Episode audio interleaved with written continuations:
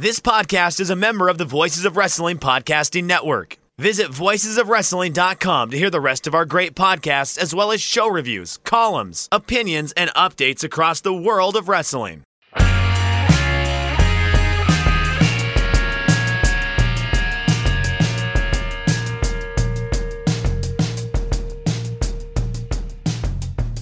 Shake them ropes, Jeff Hawkins, Chris Novembrino. The entire professional wrestling world is turning criminal between Arn Anderson and Seth Rollins. We'll talk about that. Ice cold takes on extreme rules. And, you know, the lazy river of wrestling criticism, which has become a fun part of this show for me because eh, because we can go wherever we want. Uh, Chris, you are uh, Novembrino is an Italian name, correct? It is. It is. I, I have an Italian food related uh issue, I guess you would say. Oh, okay. Well, I am the complaint department for Italian food uh, as part of the broader Italian American diaspora. No, so no, please, you- no, no, no, no. By all means, I'm happy to field this one. uh are are you a fan of Stromboli by chance? I like it. I like it. Okay. Stromboli is one of those as as many people know, I tend to have I tend to chase tastes from my childhood that I haven't had in a long, long time. Like the taco pizza is still an elusive one to me. I'm trying to find one that's kind of like uh showbiz pizza used to have because I had it once and it was great, and I've never had one better since. I have been looking for a good Stromboli because they used to have. I went to this uh party or something like that. I forgot what it was, but uh, they had frozen strombolis that they had cooked in the oven and stuff like that. It was great. It was it was fantastic. So I've been looking for like an Italian restaurant or something out here because I can make them here, but I I, I don't want to necessarily. I just want to buy one and kind of eat it. And it's I haven't found them. I found calzones. I found other things. Well, I, was on a road trip today. I went to uh, the cider mills here in the mountains of California and there was an Italian restaurant with a Stromboli. And I was like, okay, I'm gonna get that. That sounds amazing. Let, let's let's try this out. It was a calzone without the sauce. It was the toppings folded, not rolled into like a little baby loaf, folded. And I'm just like,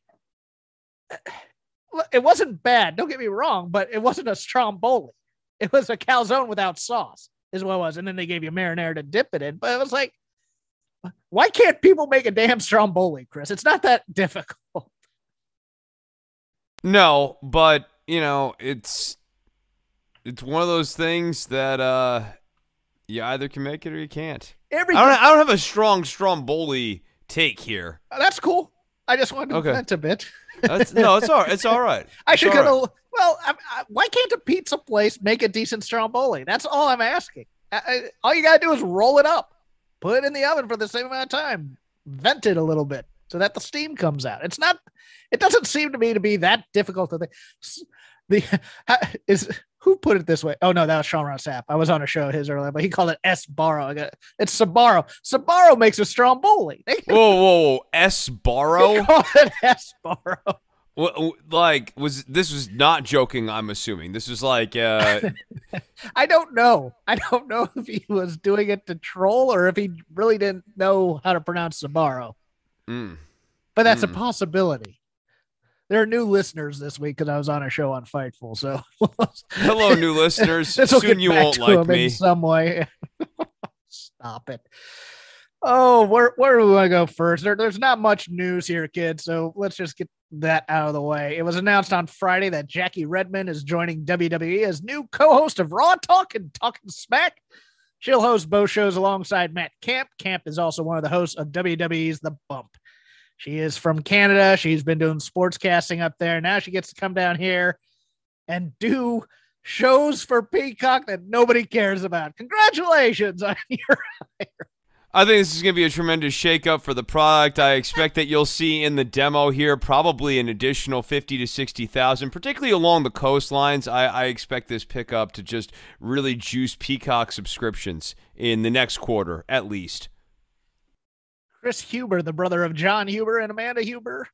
Jon's widow announced the formation of the Jon Huber Legacy Foundation on 929, the day of the AEW show in Rochester, New York, which was Huber's hometown. Foundation will focus on providing support for people in creative fields who have not taken the next step in their career because of family obligations. Quote, Jon almost gave up on his dream of wrestling because of his family, unquote, said Amanda Huber, but he got the call to move up to WWE while we were in the hospital with our first child. I can't think of a better way of honoring his commitment to family and his career than to help other people who are facing this same dilemma. I, I think that's wonderful. Uh, it's a, a really unique charity. Yes, Um, that's what yeah. I was thinking. I'm like, Yeah. is, how far along in your creative career?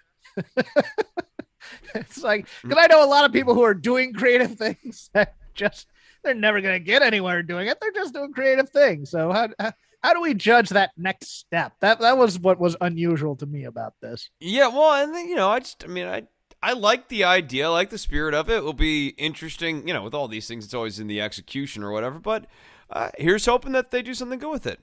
That's the news, Chris. That's all I had for news this week.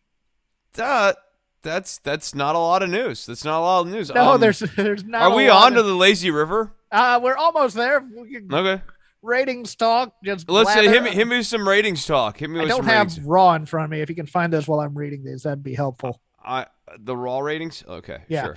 AEW Dynamite on 929, the aforementioned Rochester show, did 1.152 million viewers, 0.45 in the 18 to 49. That's 588,000. It's pretty darn good. I believe they won the night. They beat the challenge yet again. SmackDown on September 24th did a 1.35 rating with 2.135 million viewers and 0.55, 713,000 in the 18 to 49 demo. How'd Raw do? Uh, it got a 7.7 out of 10 on IMDb, Jeff.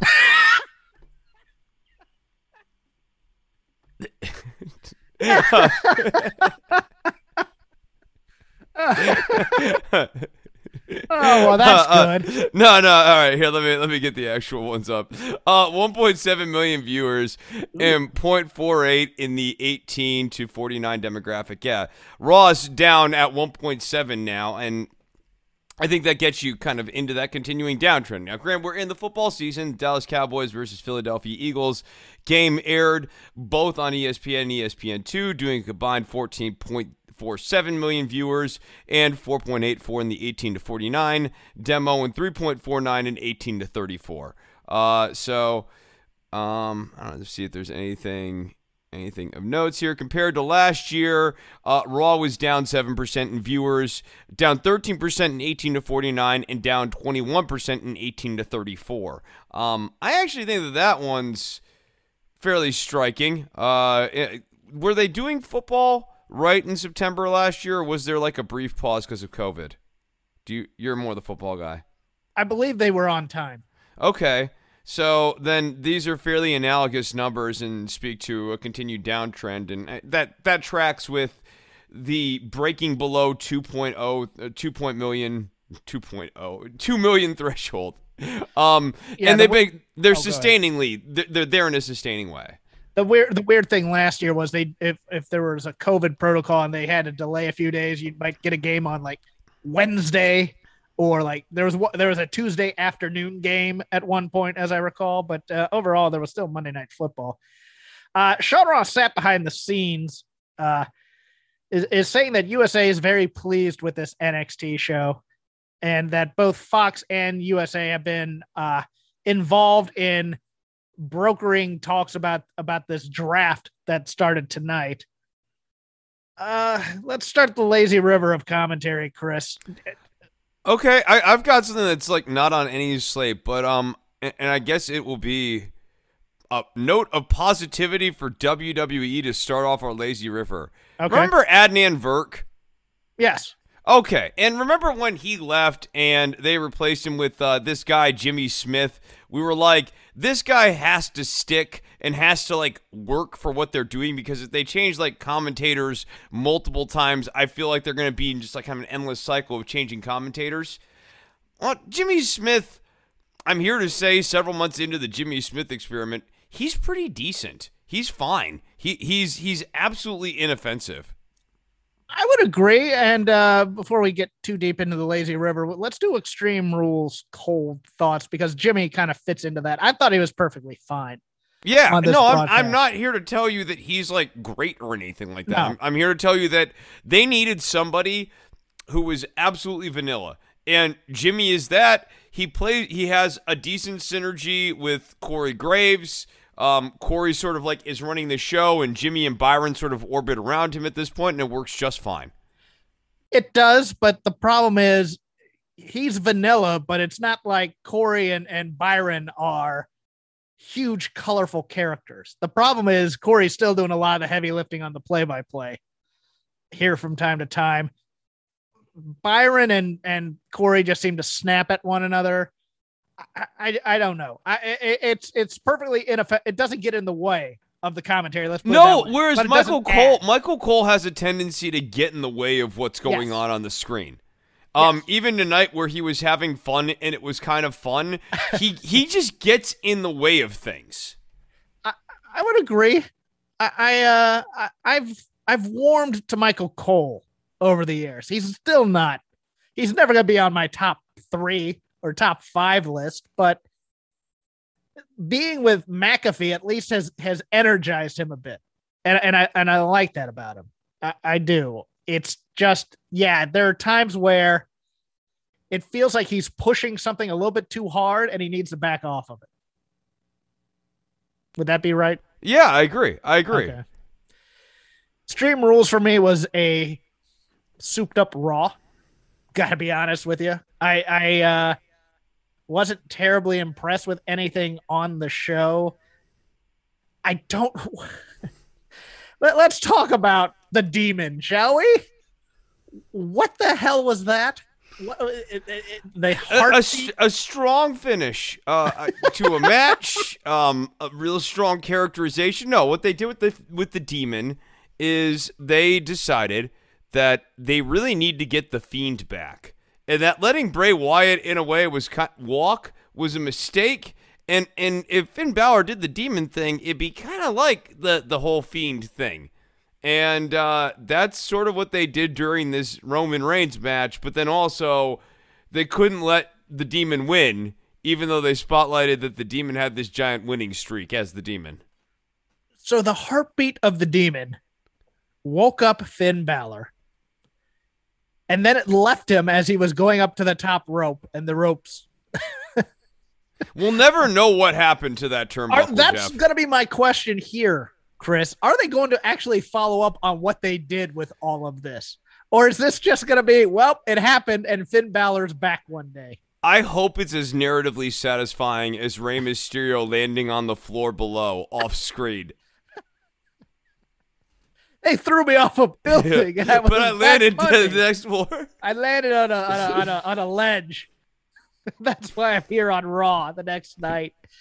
Oh, the most brilliant storytelling ever. And and the other really big match to me was was the women's championship over on SmackDown, in which we have Sasha Banks back. And I love me some Sasha Banks. Don't get me wrong. Sasha Banks is is a welcome presence in whatever women's division she's in. Problem is, we now have a second heel in this Bianca feud that's a bigger heel than both of them. So now we're not only going to grind Bianca, at least until she, at least until she's off off of the show because she was drafted to Raw tonight in the first round. Uh, So we have Bianca, we have Sasha, and we have now big time Bex. I I just don't know. It's they're going to be in a three way in Saudi Arabia. I think Bianca wins the three way, switches titles with Charlotte, and goes on her merry way to be the Raw champ. But I don't I don't see her being a bigger star because of this program. No, no, absolutely not. Um, Like you, Yeah. you didn't you didn't have a chance to watch SmackDown tonight, but the I, I saw the main event of okay, SmackDown. So you I, saw the I- contrived. She does a she does a backflip off of the apron, and then then all of a sudden it's like, oh, you're inv- you're invading my personal space. Oh no!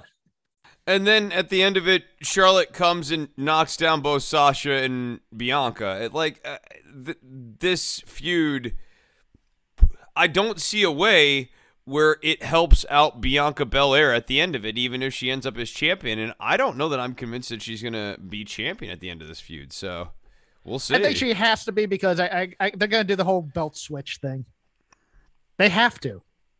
Otherwise, you're going to have the Raw Women's Champ on SmackDown unless she loses on Monday during the draft. They might make that. They might make that Oh a storyline. Alexa Alexa might win this title on Monday. She might. that match, I thought that was it was kind of a mistake to not have Alexa win the match. Did you Uh, yeah. expound on that? Um, I don't really know that Charlotte's title reign uh is is necessary. I think that the Alexa character probably needs it more at this point, especially now that there's not Lily. Uh, I would like she's not that great. was something, wasn't it? Ripping. it Thank over. you, Yelly. Thank you, Lily, at the uh the crowd chanting that. I, I mean, The Alka Seltzer. Did the Alka Seltzer do anything? for the? Alka Seltzer, uh, and any number of the like the way this finish was. Is she a rabid dog? That that's my my strongest argument for why she should have won the match. Is look how she lost the match. yeah. Look what look how look what the the lengths they went to to write her losing this match. and they tore up her doll, and she had to put Alka Seltzer in her mouth.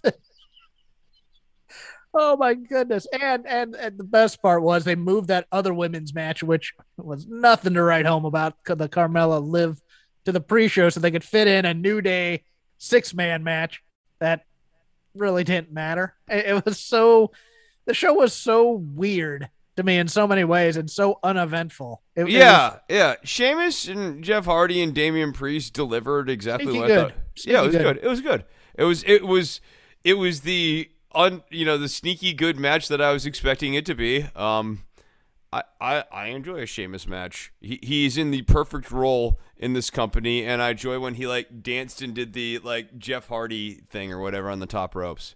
Let me ask you this question before we leave Extreme Rules. God help us. We're leaving Extreme Rules. Uh, it was truly extreme this year. You can just feel my pulse. Are the. Street Profits the tag team they're going to split up in this draft? Because it feels like it to me. Mm. Angelo Dawkins getting that repackage is going to be the kiss of death. Yeah, Uh, and Montez is going to be the, the guy that they see what they can do with. Yeah, I think they, they kind of teased that when they had Tez do the singles match. Yeah. That's that's why I was kind of I guess I was sort of bringing it up the other week. Well, you don't know this, but we'll go over the draft a little bit because You don't know what I don't know. I know you don't unless you unless you've been spoiled, and then it's like okay, well then that no, I. I would hardly say I've been spoiled. I, I would say I'm a bit of a hard Scrabble fellow. Scrabble's always hard. Yeah, especially with me. the lazy river of wrestling criticism.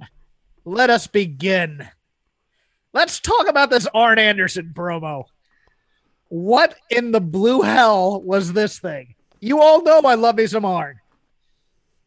Last week, I go out on a ledge and I say, you know, Cody knows what he's doing. He's pretty smart here. This week, he's playing heel during during the tag match, which is fine. It's fine if you're gonna split off Arn from from Cody. That's cool too. I'm fine with that. It's great, in as a matter of fact, because I I I'm gonna call a shot here later tonight that everybody's gonna think I'm absolutely nuts about, but I'm gonna do it anyways. Cody. so Arn is like, okay, Cody, you're not following the rules. That's a perfectly acceptable reason for a coach to ditch a player. I would have been fine with that. But no, we get this. If you were carjacked, you would have given the car up. If I were carjacked, I would have taken out my Glock and I would have blasted that fool. As Ron Burgundy once said, that escalated quickly. And the funniest part to me was seeing Brandy Rose's face when he said that. It's like, okay, we're going here. That that promo made absolutely no sense. It didn't do anything for this split. It confused me quite a bit. And look, this crowd is gonna boo Cody until the cows come home.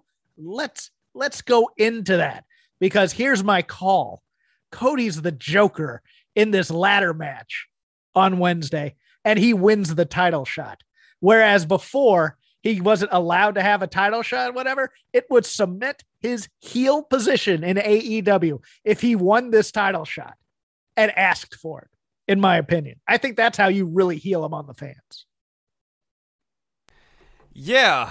I've been trying to look for a convoluted music reference to explain the Arn Anderson pull out my Glock line because it's like one of these things that sounds very cool and it is actually a good line for a different promo in a different storyline, not this storyline. Um, I'm with you. I think you'd have to go with Train.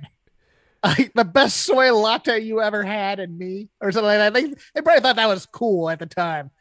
yeah, yeah, okay, look, Train actually has a bunch of Train's like the king of detached lyrics from like an actual broader meaning. So like yeah, you could pick out like any single not like she checks out Mozart while she does That's Tae Bo reminds, reminds me me that, that there's room to grow. Not that line. Yeah. Not that line. But like you know, like the the idea of drops of Jupiter is not a bad idea, and maybe Right. not in that context. It Right. doesn't really make any sense. Yeah, like that's how I feel about pull out my Glock and you know all, all of that sort of thing. Like, no doubt, I want to see Arn Anderson go up against Malachi Black here, and I do think that they know what they're doing with Cody, and that they're going to turn Cody heel. I mean, even like the roads to the top section that I saw here before we started taping, like it, he was talking. Oh, they booed me in my hometown. Like, I, I this is building to something, but I, I don't know, man. Like, it, it's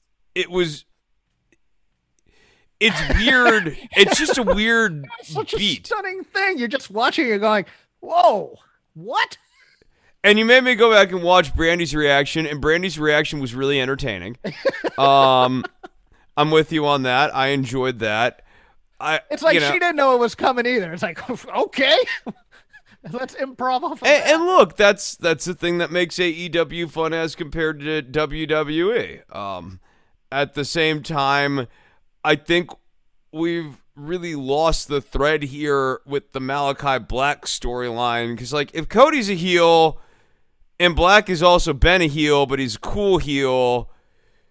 Then, like, what am I cheering for? I feel like right, Right. now the strongest baby face in this angle is Arn Anderson. Like, to me, when I use the phrase booking against the grain here, it's like you're booking against the grain because the audience wants to cheer Malachi Black because they so desperately and have before the Malachi Black storyline, but only more so with Malachi Black because they already thought he was cool. He's like, you know, he he's he was already cool when he came in. and was already getting, you know, warm reactions, shall we say? Uh, like, I I just don't know where this goes in a narratively satisfying way unless you're going to do like a double turn thing. I, I guess they could do the double turn match, and the double turn match would serve as the reset button here. Uh, I just don't know what you do with uh, Arn and Lee Johnson or whatever. Your turn on the lazy river, sir. Um, my turn on the lazy river. Uh, was there anything on Raw that was worth talking about? Oh, hey man, you remember Ricochet? I do. Yeah. He uh he had this little encounter with Reginald and I was almost briefly like excited for this cuz I figured at least like they'd I was be a little doing... excited for it too. Yeah, then, right. they're going to do they're to do like some flips and stuff. This will at least be like 5 minutes of fun maybe. Yeah. No, not even that. Yeah, not even that. No, I, I look forward to when Ricochet finally gets liberated and goes over to have matches in the mid card of AEW. It'll be good. He'll have longer matches. What? No, he's no. He's he's a main event main eventer. Ricochet? As a WWE main event, he'll be uh he'll be with your boy Oh, Outback Slapjack? Outback Slapjack. Yeah, Shane Thorne. into coming- it. For those who don't know, Shane Thorne has basically decided he's going full crocodile Dundee, Outback Jack. Outback Jack, if you will. Yeah. Yeah.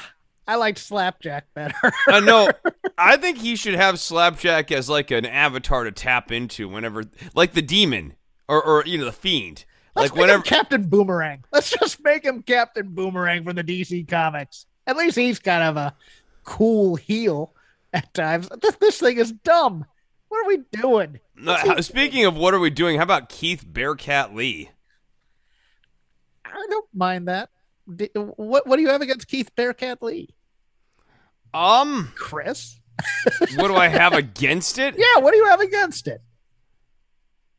I don't think it's got much uh much of a direction. Other than I- other, other than I- putting I a think- I think they came up with Bearcat and they got nothing else. That's be- what I uh, think, too. Yeah, yeah. There is not. There's not another bullet in the holster here, Jeff. That's my problem with Bearcat Lee. No, I was leaving you out there to dry to see if you really had anything. Let's let's watch him. No, no, no. I, I had something. Yeah, like also, all he's doing is the same match. Only now he's not smiling and he's not doing the Keith Lee thing. So like, he'll ultimately be a heel. I think him being a heel is probably more effective, but I don't know that people will really buy him as a heel. He has too much of a nice guy face. Vince with the stogie. We found your hook, kid. Puff, puff, puff.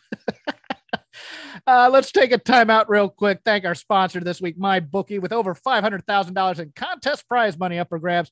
The NFL is back in action, and so is winning season at my bookie.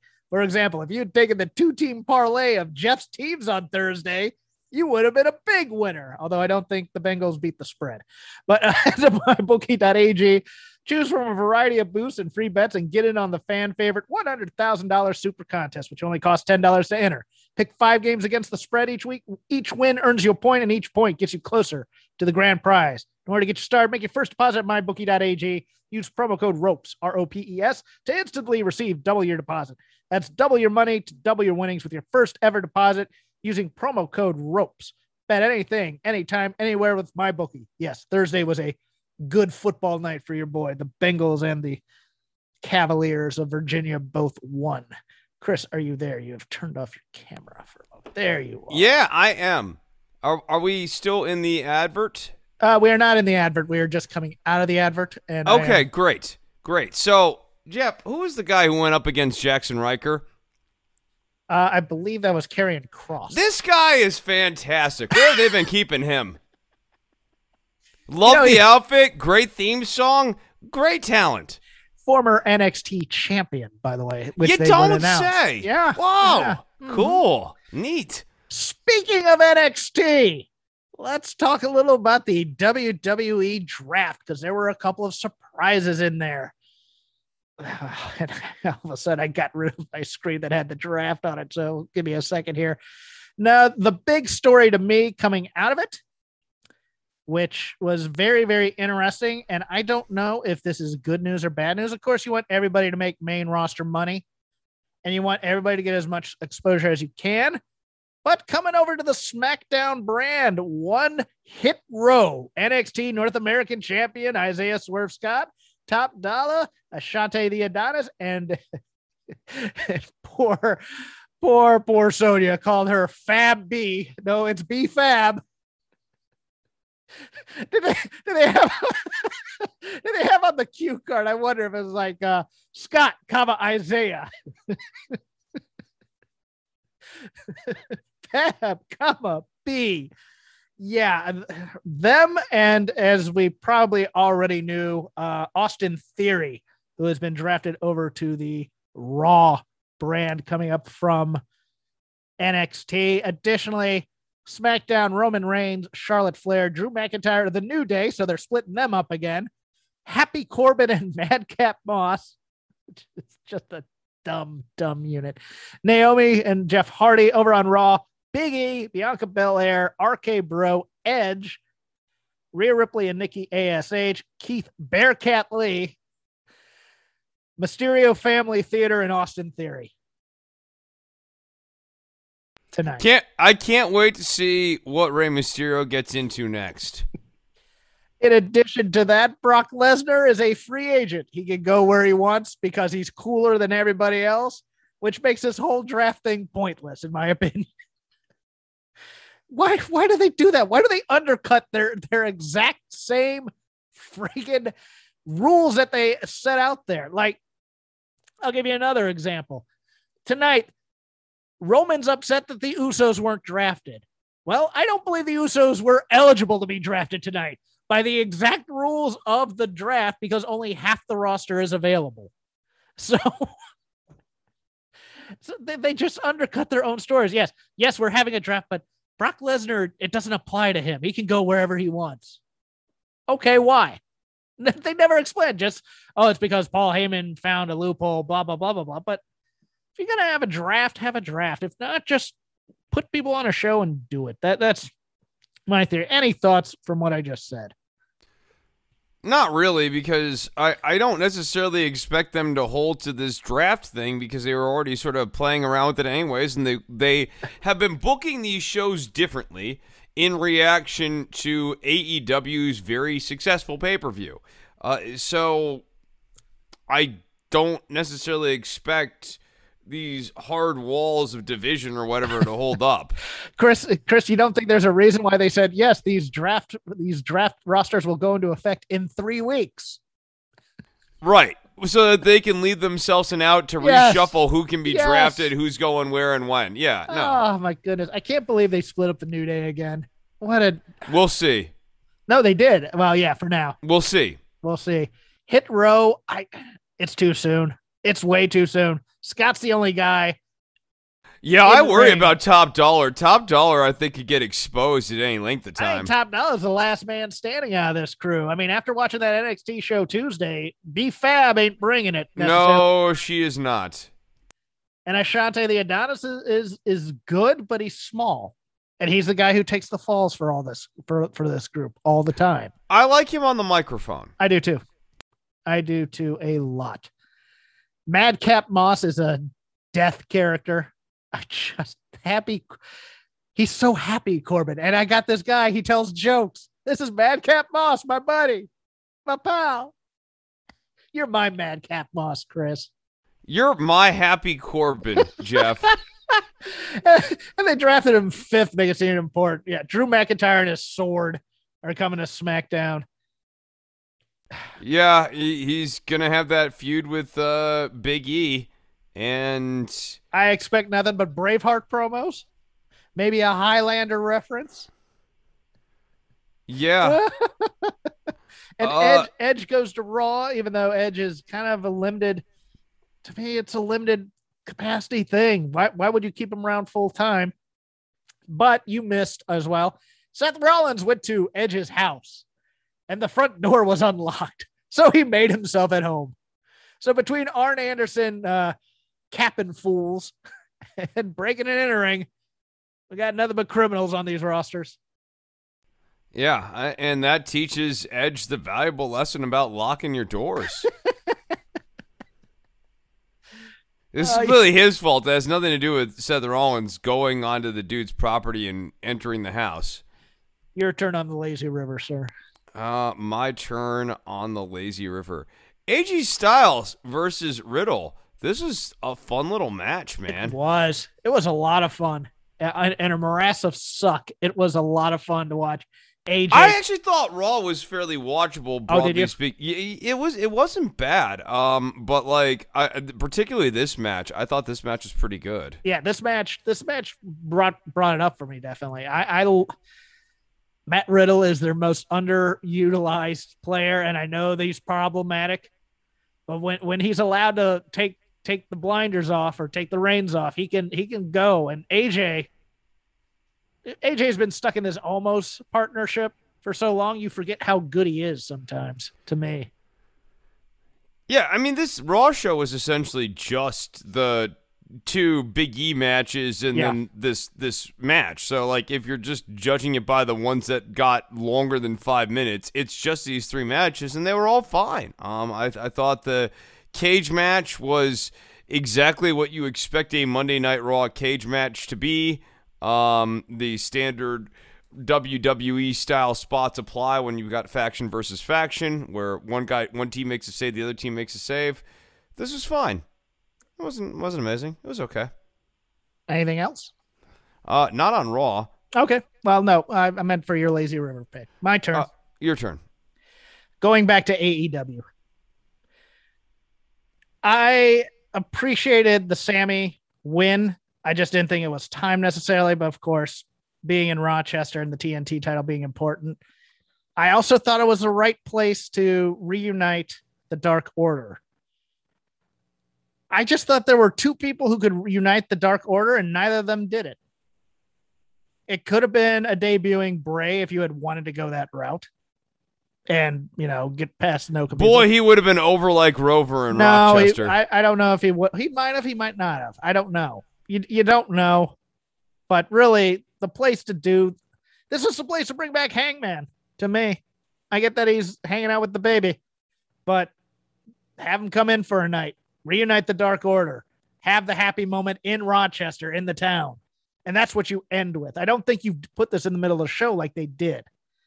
And, but, you know, I understand the Sammy win. I just, it was one of those things where it didn't feel like there needed to be a release of the pressure because there hadn't been enough pressure built up in terms of a feud between Miro and Sammy, in my opinion. They hadn't quite gotten all the way past Fuego and they still brought Fuego out for this match, which I didn't really like either, to be honest with you. But I think the show should have ended with the reuniting Dark Order. I think that was a good call. I just think Hangman should have been the one to do it, not Amanda Huber. And that's no offense to Amanda Huber. I'm glad she got her moment. I'm glad Mookie got a little bit of sc- our boy Mookie got a little bit of screen time being up front and cheering for the Dark Order. I uh you know, I liked I liked the moment. I just thought uh scripting wise, I, I thought it was uh wasn't the best choice they could have made. Yeah, I something was a little flat about the Sammy win over Miro. I agree. I, I, I, you know, I. On one level, I get why they wanted to do the belting because the earlier promo between Darby and MJF about them being the four young pillars and talking about who got the title first or who's gotten a belt first, and then Sammy winning later in the night. Kind of an important like bookend thing. I actually like appreciate that because it's subtle, but like that there's like a narrative through line thing. See, I can say nice things, um, but I just I don't know that like we really got the maximum payoff for how good of a heel champion Miro's been. Yeah, that that's that's my. I, and especially the way he lost by you know the the turnbuckle stuff. yeah, knucklehead. Yeah, I I just this was not. If, if you ask me like what does the Miro losing the belt match look like, and I kind of like had written it out in my head or like written it on a piece of paper, this is not it. No. and, and it, it was not. It was not particularly close to what I thought it was going to be. I I expected him to be a really kind of career building victory for whoever ultimately built him. And in this case, I felt it was more of a nice victory, not like necessarily a super memorable one. And yeah. And Sammy probably would have really benefited. Like he'll be fine, but he would have benefited from a really memorable one. In my he would have benefited from a show that focused on the build up to him winning the title. Also true. I think I think the pro- this was another thing where they had too many moments in in the two hours. This is that's an AEW thing. They they do kind of really load up the slate with angles. And you're right. This is one where I would have had Miro attack Fuego backstage earlier in the show so that there's no Fuego to help them. Just kind of like make it look like Sammy's back's against the wall. I would have had Miro attack Sammy and Sammy yeah. has to wrestle a match like with injured ribs or something, you know, like a gimmicked injury. Um, I, I mean, I would make Miro on the night where his back is really up against the wall, the ultimate caged animal, not a lunk who's trying to take off the turnbuckle pads. I believe it is your turn on the lazy river, sir. Okay. Um Bryan Danielson and Nick Jackson. Let's talk about this match, shall Little we? rampage. Let's do it. A little rampage. Uh look, Bryan Danielson did what Bryan Danielson does. Uh he has a match format where he is able to take wrestlers who maybe are not great at the storytelling part of the wrestling match and slot them into the Danielson template and they have like a really good and impactful sort of match. Ooh. What? A little, little bit of a little bit of a slight on on the Jackson boy, huh? Look, uh I think that the Young Bucks are exceptional athletic uh, uh, performers in the ring. Okay. Uh, they they do the high spots really well. Uh, however, like for example, in this match, what was the setup move for the sharpshooter that Nick Jackson did? Uh, I, I don't remember the It- match. it's the classic sort of it's the classic sort of move you do to set up a sharpshooter. Remind me. It's an escalera. L- l- yeah, like this is my in a nutshell. Like this is my knock on the Young Bucks is that they do an escalera to set up a sharpshooter and that sort of thing. So like, no, don't get me wrong. More bang They're not working over the leg. They're not. They're not like Ole Anderson yet.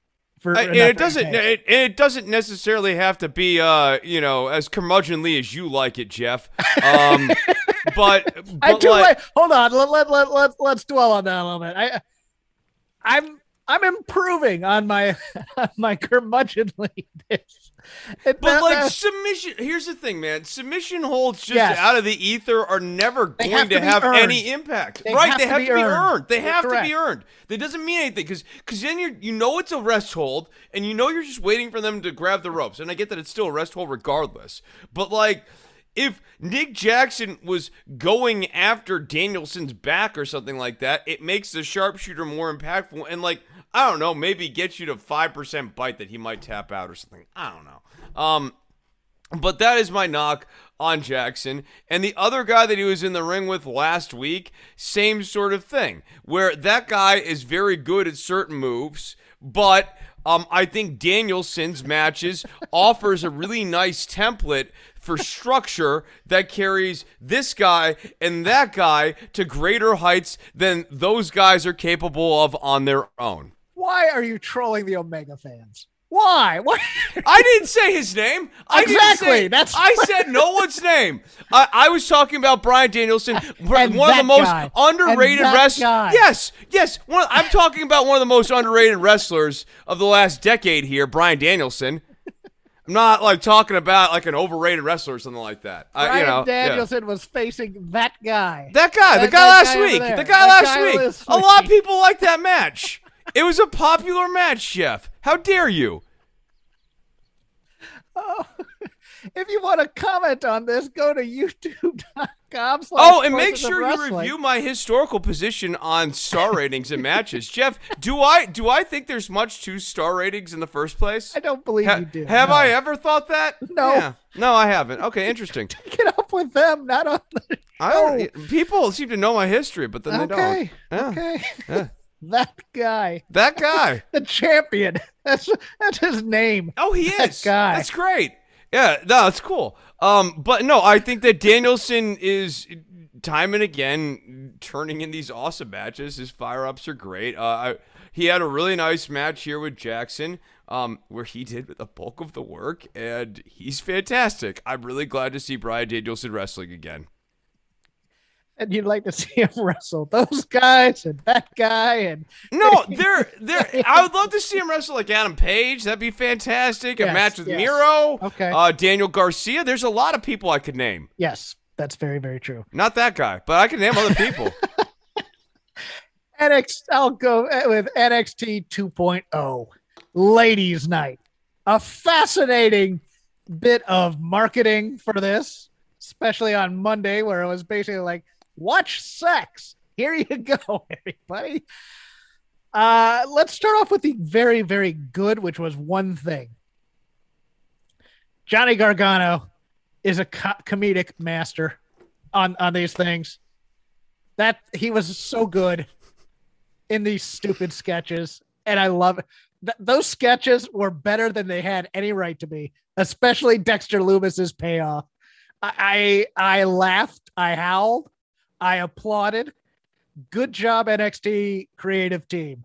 Pass that along for me. Now, go ahead. I'll let you. I'll let you talk. no, they they totally just really knocked it out of the park They with did. the wrestling comedy, which is a thing I never thought I would ever say. But Dude, like, of all the Dexter things you Lumis is NXT a great vehicle Yes. for humor.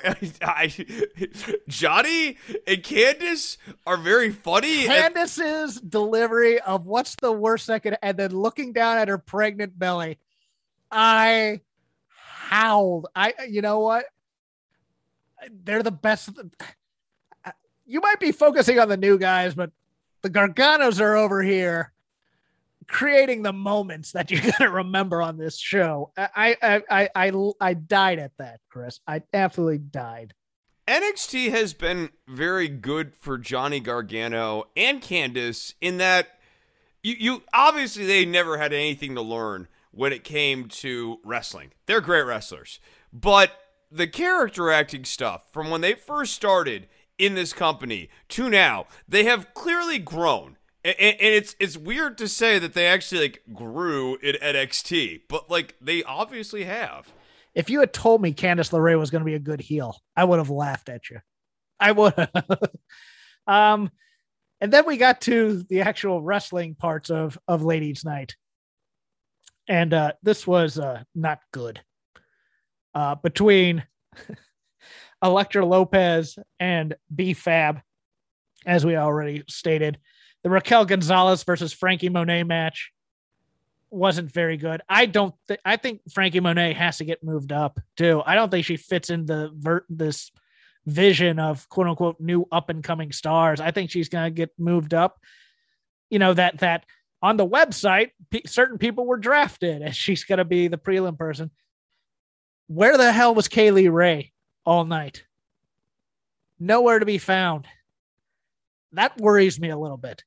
Gives me a little hope she might be getting drafted, but it it worries me that we decided to build this women's title match between Kay Lee Ray and Raquel, and now we're just going to go to Mandy Rose. That's a downgrade for, for for me. I don't I don't know about you guys, but but that's a downgrade for me. Uh, yeah, I I, I liked the tag match for what it was. I I, I think uh, Zoey Stark. I hate their comedy sucks. Okay, between her and Io, but as a team, I love them. I love watching Zoey Stark wrestle.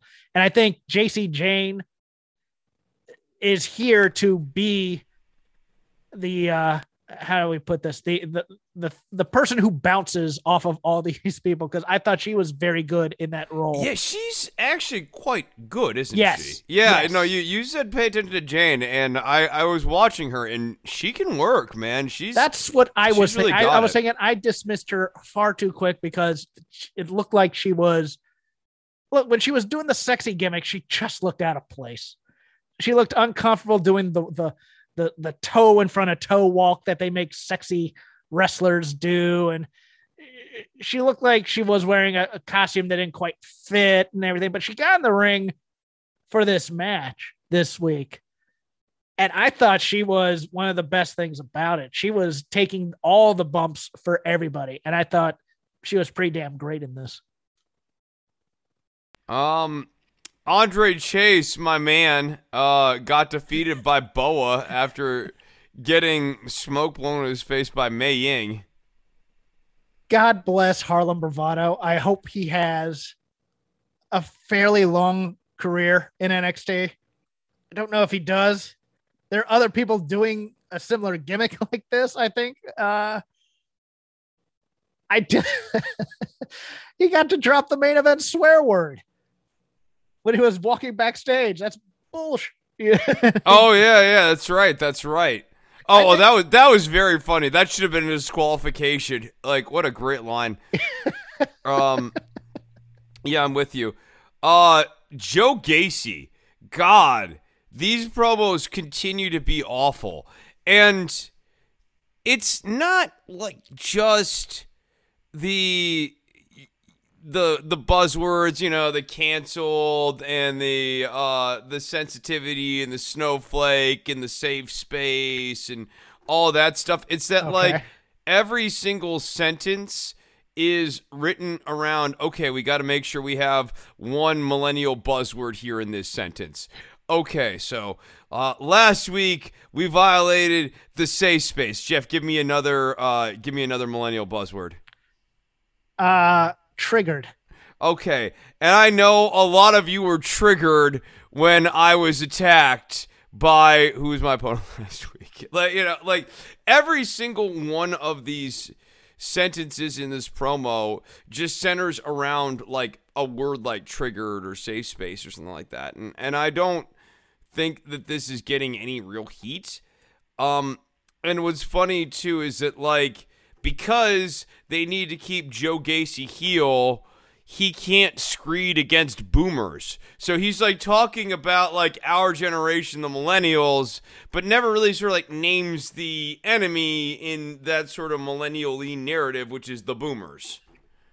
I brought this. I don't know if I brought this up here. I know I brought this up on another show that I do, but this is very much through the looking glass CJ Parker in many ways, in terms of but it's a little different. And I'm, I'm going to posit this to you. Whereas before the heat was all on the character and what the character believed and things like this, this to me feels like they're attacking an audience a little bit, which makes it a little uh, bit of a dicey situation. And and I gotta say, I think they're kind of like attacking Joe the Gacy, AE, yeah, Joe AEW Gacy's like the. AEW fan, isn't he? Yes, Yeah. Oh, sort of like the AEW discourse what they- what they- online. what yeah, they th- their their the perception of what the Yes. AEW Yes. discourse is all he's all he's missing is a stopwatch. a bunch of really sensitive people Yes. online all weekend parsing through every single like micro thing about wrestling or whatever. Yeah. Yes. Want want yes. Yeah, okay. Yeah. and Ab- so I I'm a little as opposed to say Dan Lambert because people have been comparing the two types of promos. Dan Lambert is out there to be a jerk and a heel, and and, they, he- and they clearly told them to lean into the being like a dime store Jim Cornette thing. yes, yes. This is a little different. This is a very for them. It's very subtle shift in who they're attacking. The heat's not all on the character. The heat's on the audience that he's talking about, which is very, very. I I don't know. And, and, and given given NXT's demographic, older viewers, he, let me posit this to you: Is it possible? that They're not gonna. No, the live crowd will never make him a baby face. But would the boomer crowd make him a baby face? No, because he's still like affirming millennial values Yeah, enough. yeah. Li- Like it, it, he's really a character for no one. He he's the guy who's like trying to appeal to boomers, but isn't one of them. he he's a character that a, that a management company would put out there to get out all their frustrations and it has no appeal to anybody on a broader spectrum other than somebody in the office that's what it feels like to me Yeah, no, it, re- it really does. It's just it's unfortunate to see a guy who's uh the development in a developmental territory or whatever. I don't know where that sentence was going, but was in a developmental territory. This is the gimmick you're getting, which is just a death gimmick. And, and i'll end my part with this question chris did the tony d'amato promo get you more fired up Bada bing, Jeff. Cannot wait. As Let an- me tell you. you think i could ask him about stromboli Uh, you, oh, he probably, he probably, his family has been involved in a historical heritage of Stromboli. A lot of Stromboli is falling off of these docks, you see. And next week, I'm going to get the big Stromboli. Uh, You yeah. know, I was sitting here watching the many saints of Newark when I. oh my! He has uncles who take care of things. He has dock workers, he's got family businesses. olive oil. Will one of them be olive oil? Because that would just be. We pack them in like sardines. Bada bing! I want to see the audience reaction on his on his debut.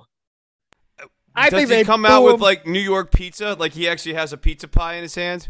Yeah, he comes out. The strings are playing. You know, like like like you're at like an Italy part of a theme park, like Busch Gardens or something like that. he comes out. He's probably wearing like a zoot suit of some kind with a with a bowler hat. You know, hey, what's the matter? Just doing.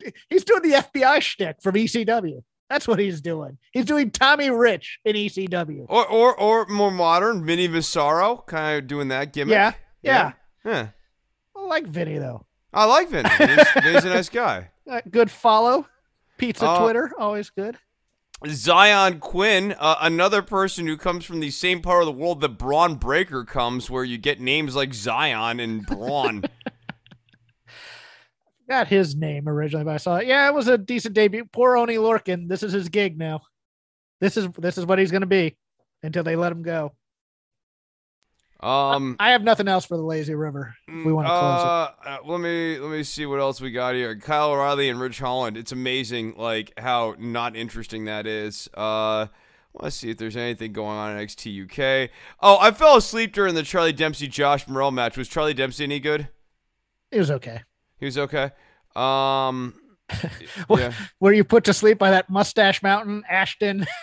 Yeah, that's actually what it's exactly what happened. Is like I, I was like laying down in bed. I was like, "Oh, I'll watch this," and and I must have passed out somewhere between Mustache Mountain because I never made it to Dani Luna versus Xia Brookside. So yeah, Xia lost again. Building go. up that young star. Good yeah, on him. good on him. Uh, there you go. And uh, yeah, I don't I don't know that I have anything. What do you think about LBO Lio? Oh, uh, Lio Rush. Yeah, Yeah, I forgot about that. I, I had it on down here and I just skipped it for some reason. You know, I don't know where he fits into AEW. I think the leverage buyout thing is too stocky. Like, Yes. like I, I get, I get it, it. Like Jeff and I are like stock dorks. So Yeah. thi- this is if it, if we're saying that it's too dorky and inside baseball for us, I don't know. Take that for what it's worth, I suppose. Um, I, Is I it just, too on the nose to say that uh, Lio might be heavily shorted? um, I just like the fact that he had to explain what a leveraged buyout was in agonizing detail. Was like, yeah, see, this is the problem with this gimmick, Lio. Like, you know, calling you know someone big money or like Cameron Grimes to the moon. Like people put together what to the moon means. Like this, the green arrows going in an uppy direction. Leveraged buyouts, it's complicated. Here's my issue. He didn't really knock him dead on his debut when he came out for the for the Casino Battle Royal.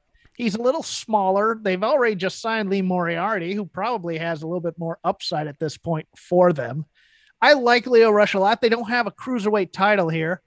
So he's going to be against bigger guys. I think he's he's put in there with the men of the year within a month.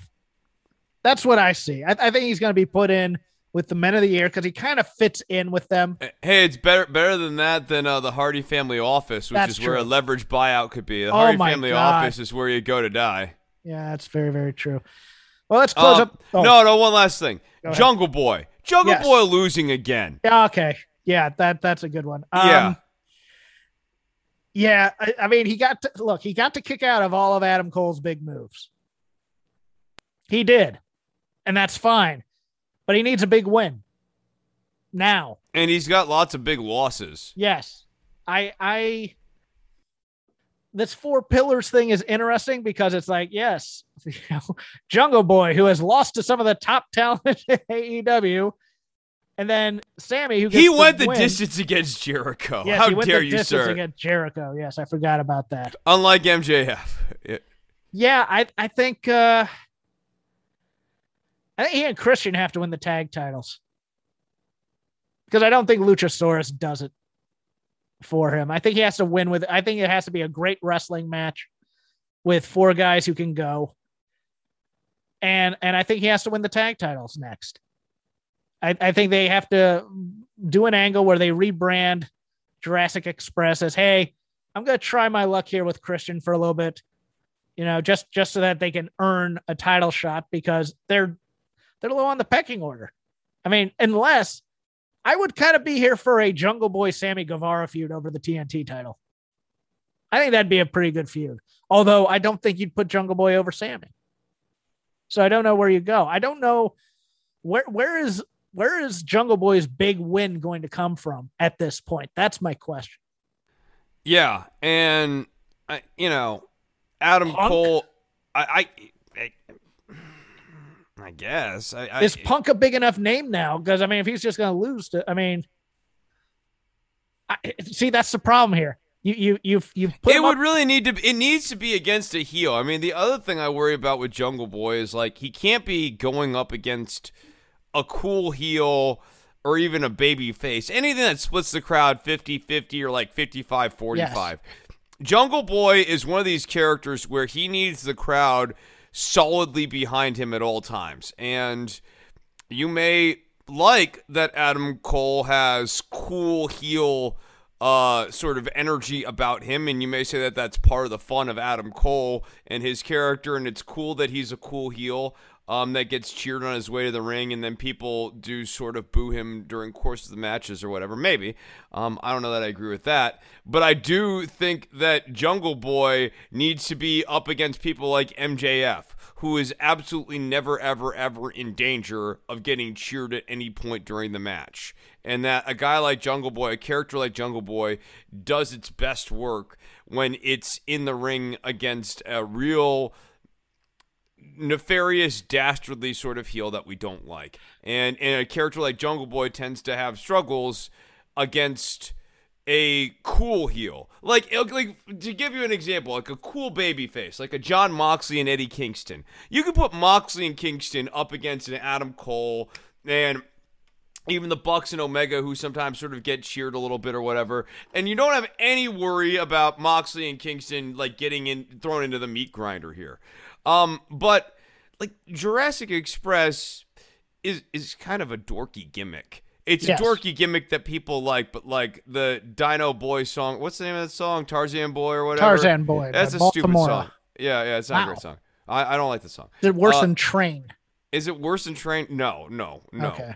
Like we need to stop the train, Jeff. Like for I actually I mean, like a couple of their songs. Yeah, well, I mean, Cody was telling me the other day that he likes Nickelback, so that's that's uh, people have problems. I'm here to help.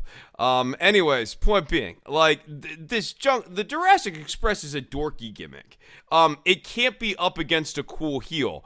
It, it's an adorable, likable. We're cheering for him. We want to see the guy who's dressed up like a dinosaur and their diminutive friend win stuff. We like that, but like. Adam Cole's cool, and and you, just that's not the right pairing. Here, Uh, here's what they need to do then. Okay, I, I've, I I think I have an idea. Did you watch ECW, or have, have you gone back and watched the ECW where Taz becomes Taz, where where where they reintroduce him on commentary? I think it's during a Benoit match, and you don't know who's talking, but uh, but it, it, they they go the guy that you heard on commentary was Peter Senerchia you may know him as the Tasmaniac, but now you're going to know him as Taz. And he comes back hardcore, like repackaged like that. He needs to come back repackaged as Jack Perry and just be a bad, have a different look about him, a different demeanor, something. Because the, the way that you're going to get around your thing, and I think I know what they're going to do. I think they're to try and rebuild back up Miro a bit and then have Jungle Boy beat Miro. But I don't think that works. I don't think that's big enough. I think I think after almost getting by Adam Cole, going to Jericho with a draw, didn't he fight Omega at one point, or am I misremembering that? I think he did fight Omega at one point. Yeah. I, I think he needs he needs a top top tier. They may have him beat Danielson. That Uh, would be you know what would be one. interesting? Have him beat both of the Bucks in singles matches. Okay, I can go with that. Would that be big enough? I think that starts it off. It, it uh, like it's kind of like Danielson against Nick Jackson in solo action tonight. I, I think that that was actually a smart little booking move by AEW because like the Jackson guys, they're like the classic, you know, beat one member of the Midnight Express sort of matches. Yeah, yeah. Which, which I loved. I always loved that tag teams were great as a tag team, but maybe not necessarily as a singles act. I think that's a smart move. I'm going to end it there. How you feel about that? Uh, I'm gonna somehow get over it. Okay. you can follow me at Crap Game 13. You follow Chris at DWATG. You can just follow the show at Shake Them Ropes, all one word. We are part of Voices of Wrestling. Podcasts for every kind of wrestling takes, including Everything Elite, which comes out shortly after Elite ends on Wednesday nights. Flagship with Joe and Rich. Music of the Mat with our boy Andrew Rich. in addition to other fun things, open the voice gate. Look, if, if you like certain kinds of wrestling, we probably have a show for you. We even have a historical one on TNA these days, which is fantastic with Garrett Kidney, who knows all things TNA and even things you've probably forgotten about TNA. We're also on the Voices of Wrestling video channel if you want to watch the reactions that we give each other from time to time. Chris has a pretty sweet army jacket on today. I think that's kind of cool. But uh, Chris also does podcasts about politics. He's going to tell you about now. Yeah, if you go on YouTube, uh, you can see Don't Worry About the Government on YouTube. I, I'm trying to record those twice a week. I was a little under the weather this week, so I didn't do a taping of the show because I was sort of burning the candle at all ends and along the side as well. But I will be back uh, next week with uh, more episodes of Don't Worry About the Government. You can find it on iTunes, Stitcher, Spotify, and at patreon.com slash DWATG. Thank you for supporting the show. If you want to hear my music and stuff, search on YouTube for Chris Novembrino. There's a music-only channel. No views about anything other than guitar-related things on that channel, and I don't speak often. So maybe you'll enjoy that more. Wrestled that guy.